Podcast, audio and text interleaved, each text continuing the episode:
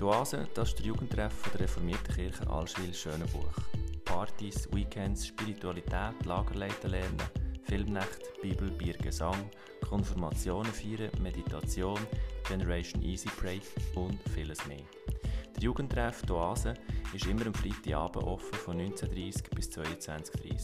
Komm vorbei oder lass doch jetzt schon mal den Podcast.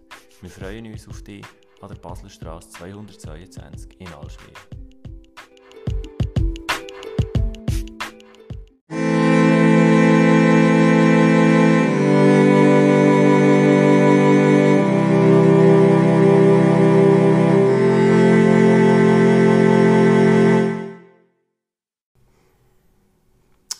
Mir gegenüber sitzt der Claude.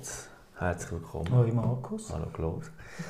Ich habe hier vor mir zwei Heftchen aus einem Grossverteiler und da steht Ostern, Frühling 2022. Und wenn ich das eine so blättere, da hat es ganz viel Essen drin. Und günstig und viel Essen und was man alles zu Ostern kann essen und Schoki. Und es gibt jetzt auch neue Dinos aus Schoki, also nebst den Häschen. Und es gibt ja einen Hase, der meditiert und in der Buddha-Haltung sitzt aus Schoki. Wir sind ja in dieser Karwoche und es geht um Ostern heute an diesem Podcast. Wir sind eigentlich so wie die Helfenden, die uns erklären, um was geht es bei Ostern. Das ist ja, ein bisschen so, glaube, auch verwirrend für viele. Um was geht es? Es geht um Osterhasen oder um die Kreuzigung von Jesus? Oder was ist eigentlich alles passiert? Und darum bin ich mit Glotta als Experte und löchere ihn kurz, damit ihr alle Bescheid wisst, wie jetzt das mit dieser Ostern genau ist. Jetzt Glotta, die Karwoche. Meine Kinder ja auch Karen auf dem Papier. Genau. So mit Farbstiften. Hat das mit dem Karen etwas zu tun? Oder was ist die Karwoche? Also das kommt vom Kar, das kommt von einem mittelhochdeutschen Wort Kara, Trauer, Klagen. Also ist eigentlich die Klagewoche. Also Trauerwoche, eine Woche okay. von grosser Traurigkeit, aber dann am Ende zum Glück auch von grosser Freude. Und sich das Blatt hat gewendet am Sonntag. Am Sonntag dann, genau. Ja. Und jetzt die Ereignisse von der Karwoche. Also wir haben Gründonnerstag, dann haben wir Freitag, Ostersamstag, Ostersonntag, Ostermänti. Genau, es fängt mit dem Palmsonntag an. Palmsonntag, genau. Und man nimmt in der Theologie an, dass die Passionsgeschichte von Palmsonntag bis zur Auferstehung, dass das der älteste Teil, geschlossene Teil von der Bibel ist, also die Evangelien sogar noch älter sind und darauf zurückgreifen okay. auf so eine Passionserzählung. Und die fängt mit dem Einzug in Jerusalem an, wo erzählt wird, dass Jesus auf einem Fohlen in der Stadt reitet, also anders als der römische. Ja. Römische Soldat, der mit hoch zu Ross gekommen ist und Krieg gebracht hat, ist Jesus auf einem Esel gekommen und hat Frieden gebracht. Das ist ein Kontrastprogramm. Genau. Und Palmzweige sind ja, dann zumal hat man Palmzweige gestreut vor dem König quasi, oder? Das es gibt auch verschiedene Theorien noch. Was ich noch eine spannende Theorie finde, ist, dass je näher du als Jude zu Jerusalem gekommen bist, hast du dich reinigen müssen. Also darum hat es auch so viele Bäder vor Jerusalem. Und, je näher zum Allerheiligsten gekommen bist, hast du einfach ganz eine reine Person sein. Und dann haben sie dann damit, wenn du gebadet hast und deine Füße sauber waren, damit du sozusagen keine Berührung mehr gehabt hast mit dem Staub von der Erde, haben sie dann in einen Teppich angelegt. Das sind die Palmzweige. Und Jesus auf einem Fohlen ist wahrscheinlich auch drauf gesessen, damit er eben nicht im Staub muss laufen muss, dass er alles reiner Mensch kann in Jerusalem einreiten. Okay. Und dann haben wir keinen Freitag. Also der Gründonnerstag, gell? Gründonnerstag, Entschuldigung, Jesus genau. Dann, siehst du, ich komme überhaupt nicht raus. Es hat ja dann einen Konflikt gegeben in der Metropole und die Römer sind ja immer vor diesen grossen Festen Passa und so sehr angespannt gewesen. Weil da viele Leute eigentlich erwartet haben, dass jetzt das große Ereignis passiert und ein König kommt und sie von den Römern befreit und es ist einfach politisch und Terror. Also es ist so eine Stimmung von Terror in der Luft gelegen und dann sind die Römer auch sehr bewaffnet auch in dieser Stadt gewesen und es hat zu Konflikt geführt. wo dann da Jesus gekommen ist wie ein Erlöser und mit seinen Jüngern zusammengesessen ist. Und dann haben sie ja eben am Gründonnerstag das letzte Mal miteinander gefeiert. Ja. Und nachher dann im Garten Gethsemane ist er dann gefangen genommen worden von den Römern und abgeschleppt worden. Genau. Freitag war dann sein Todestag gewesen, am Kreuz. Römische Tötungsart für Leute, die nicht Römer waren. Ja. Die Römer haben sie mit dem Schwert getötet. Ja. Und alle anderen am Kreuz. Und dann die Geschichte, dass er relativ schnell gestorben ist, dass es ein riesen Erdbeben gegeben hat. Dass der 3 Uhr am Nachmittag. Ja. Genau. Und das sagt man. Dass der Vorhang im Tempel noch zerbrochen ist und dass es so eine... ja, dann ist halt das Grab gelegt worden, in einem Steingrab, wie man das früher gemacht hat. Und dann war einfach mal nichts gewesen, bis am Ostersonntag, wo dann die Jünger wieder Begegnungen mit ihm hatten, auf irgendeine Art und Weise. Ja. Das ist dann eigentlich Ostern. Ja. Und Ostermänti, ist das so ein Anhängsel, das man heute einfach noch irgendwie in der jüngsten Zeit hat angehängt, oder? Das ist eigentlich im Laufe vom wie soll man nicht sagen, wo das Kirchenjahr davon gestalten und eigentlich all die Geschichten möchte unterbringen an den verschiedenen Festtagen, hat sich wieder der Montag dann auch angeboten als einen weiteren Tag,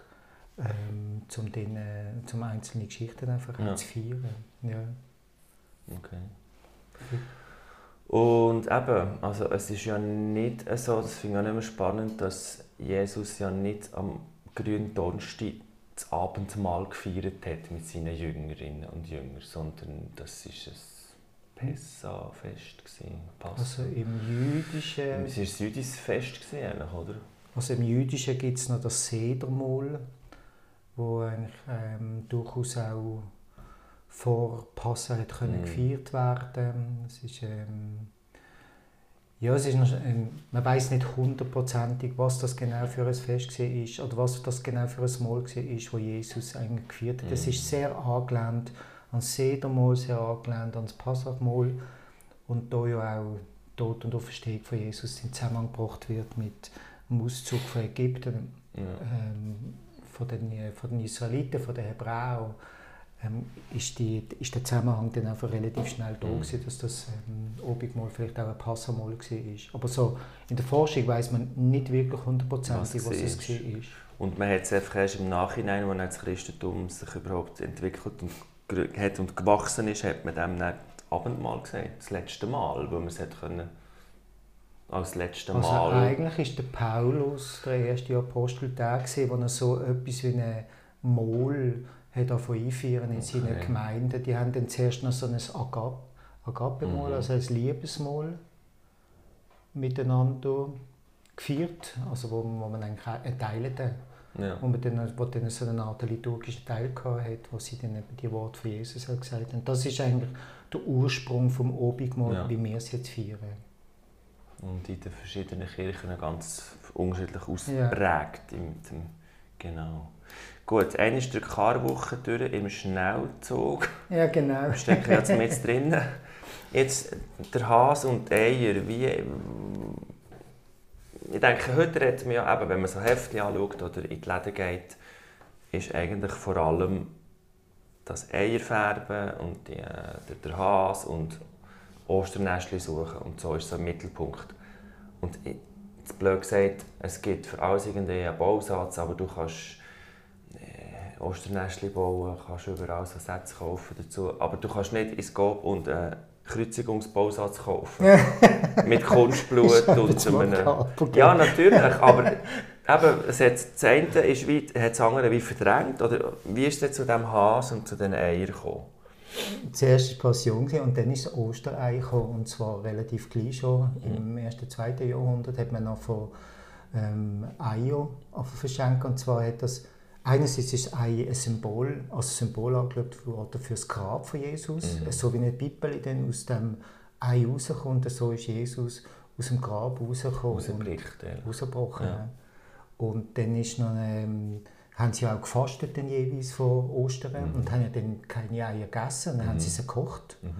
Und mit Ostern haben sie dann eigentlich auch von die Eier einander verteilen. Da hat es sogar Eier gegeben, die sie ganz rot angemalt haben, um das Blut von Jesus zu symbolisieren.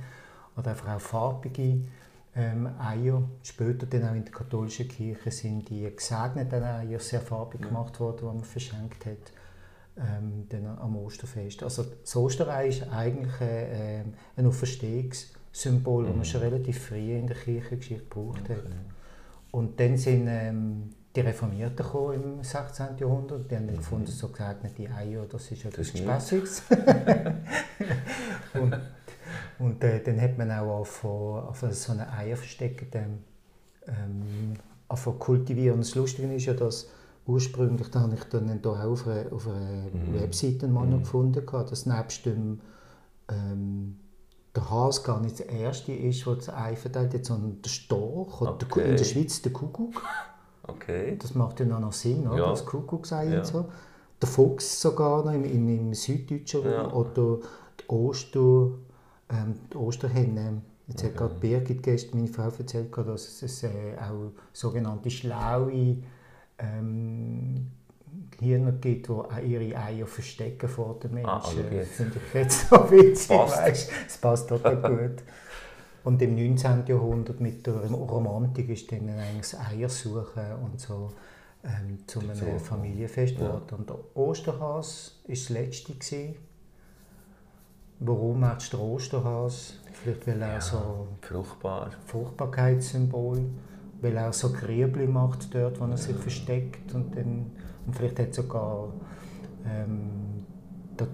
das Osterhuhn die Eier in die Gräbli hineingelegt, die der Hase zurückgelassen hat, wenn er sich versteckt hat und ab ist. Also ich weiss es nicht. Ja. Also das ist jetzt, der Osterhase war auf jeden Fall das letzte Tier, das noch so aufgekommen ist, das das versteckt. Sehr gut.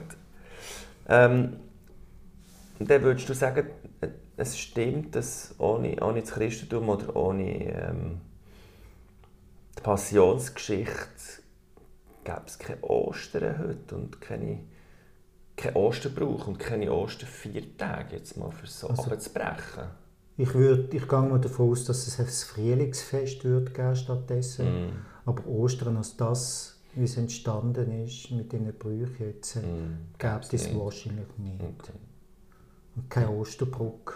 Ja. Und keine Uferzbrücke. Genau, hätten wir auch kein Pfingstwochenende. Genau. Haben ja andere übrigens auch nicht, oder? Also, gibt es andere religiöse Kulturen oder Viertage, die haben ja ganz andere Tage. Genau. Was denkst du, wie wird sich das Osterfest weiterentwickeln? Jetzt geht im Zuge von, es gibt jetzt eben auch Dinos aus Schoki und Paw Patrol aus Schoki und es gibt alles aus Schoki. Also es geht ja irgendwie weiter. Es wird sicher noch säkularer werden.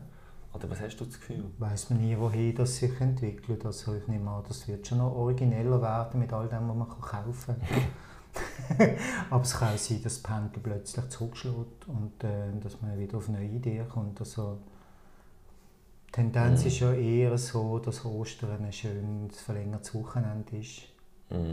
Und der Osterbrauch mit der Osterhase und den Eier ist eigentlich noch recht gut verankert in der Gesellschaft. Ich denke, wenn man sich dann noch bedenkt, dass das ja eigentlich ursprünglich auch religiöse Brüche sind, dann ist es einfach ein religiöser Brauch unter einem weltlichen Vorzeichen heutzutage. Und ich denke, das wird man noch lange machen, weil Schock ist auch etwas Gutes. Ja, genau. Was hast du für Erinnerungen an deine frühesten Ostererinnerungen, familiär oder was hast du, kommt dir so spontan in Sinn? Das am Karfreitag, dass es immer Fisch gegeben hat, das habe ich unmöglich gefunden, weil ich nicht gerne Fisch habe. Und am Ostersonntag kann ich mich noch gut erinnern, als ich meinen Schulrucksack bekommen habe, als ich in die erste Klasse gekommen bin. Hat dann auch der Osterhase bei uns im Garten, Eile und unter anderem einen Schulsack deponiert. Und das kann ich mich noch sehr gut erinnern. Und der Moment, von dem, wo ich das gefunden habe. Ansonsten sind Jockey-Eile halt immer toll an Ostern. Also wir sind dort eine ganz normale Familie gewesen, da haben die Eltern auf die Ostersachen versteckt und wir sind gesucht und habe ich den voll gegessen und dann ist es gut gewesen. Genau. Machst du das auch mit deinen Kindern jetzt? Oder wie ja. Das? Ja, ja, wir machen das auch. Also am Sonntag gibt es Nestli und ja. Ich kann mich auch an meine Kindheit erinnern. Aber das Oberhof in dem Chalet, wo meine Grosseltern hatten, dann sind wir aber noch gelaufen am Ostersonntag und hat meine Großmutter immer so Schoki-Eile aus der Tasche lackiert. Und wir immer, das ist jetzt von dir, nein, das ist nicht von mir. Und so, in diesem Kipp-Alter zwischen, weiss doch nicht, 7 bis 10, irgendwann glaubst du dann nicht, oder schon früher wahrscheinlich, ja, sagst du, ja, aber es kann ja nicht sein, Mama, auf der Straße. Okay. Aber so, die Spannung und das Gefühl kann ich mich schon noch erinnern.